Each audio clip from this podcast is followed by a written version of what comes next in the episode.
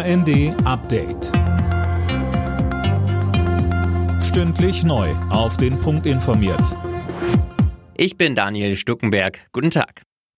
Deutschland und Kanada wollen künftig bei grünem Wasserstoff eng zusammenarbeiten. Beim Besuch von Kanzler Scholz und Wirtschaftsminister Habeck in Kanada soll ein entsprechendes Abkommen unterschrieben werden. Es geht aber auch um die Lieferung von Flüssiggas und anderen Rohstoffen. SPD-Generalsekretär Kevin Kühnert sagte bei Welt TV: Jeder Auslandsbesuch des Bundeskanzlers und von Vertretern der Regierung beinhaltet immer auch die Frage nach Energiepartnerschaften. Unser Ziel ist, unabhängig zu werden, nicht nur von fossilen Energieträgern, sondern auch von den Diktatoren und Autokraten dieser Welt. Und dafür suchen wir das Gespräch und den Austausch.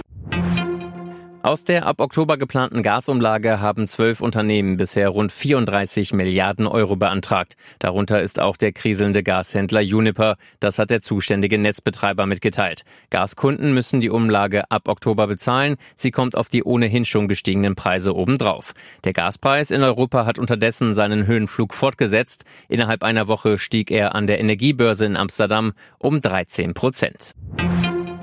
Im Winter könnte die Wirtschaft in Deutschland schrumpfen. Davon geht die Bundesbank in ihrem Monatsbericht aus. Und in Sachen Inflation ist das Schlimmste wohl auch noch nicht überstanden, Philipp Rösler. Richtig, die Experten der Bundesbank rechnen schon jetzt im anstehenden Herbst mit Inflationsraten von rund 10%. Das wären nochmal 1,5 Prozentpunkte mehr als im Juli. Dafür sorgen vor allem die steigenden Energiekosten. Und dann fallen ja auch Tankrabatt und 9-Euro-Ticket weg.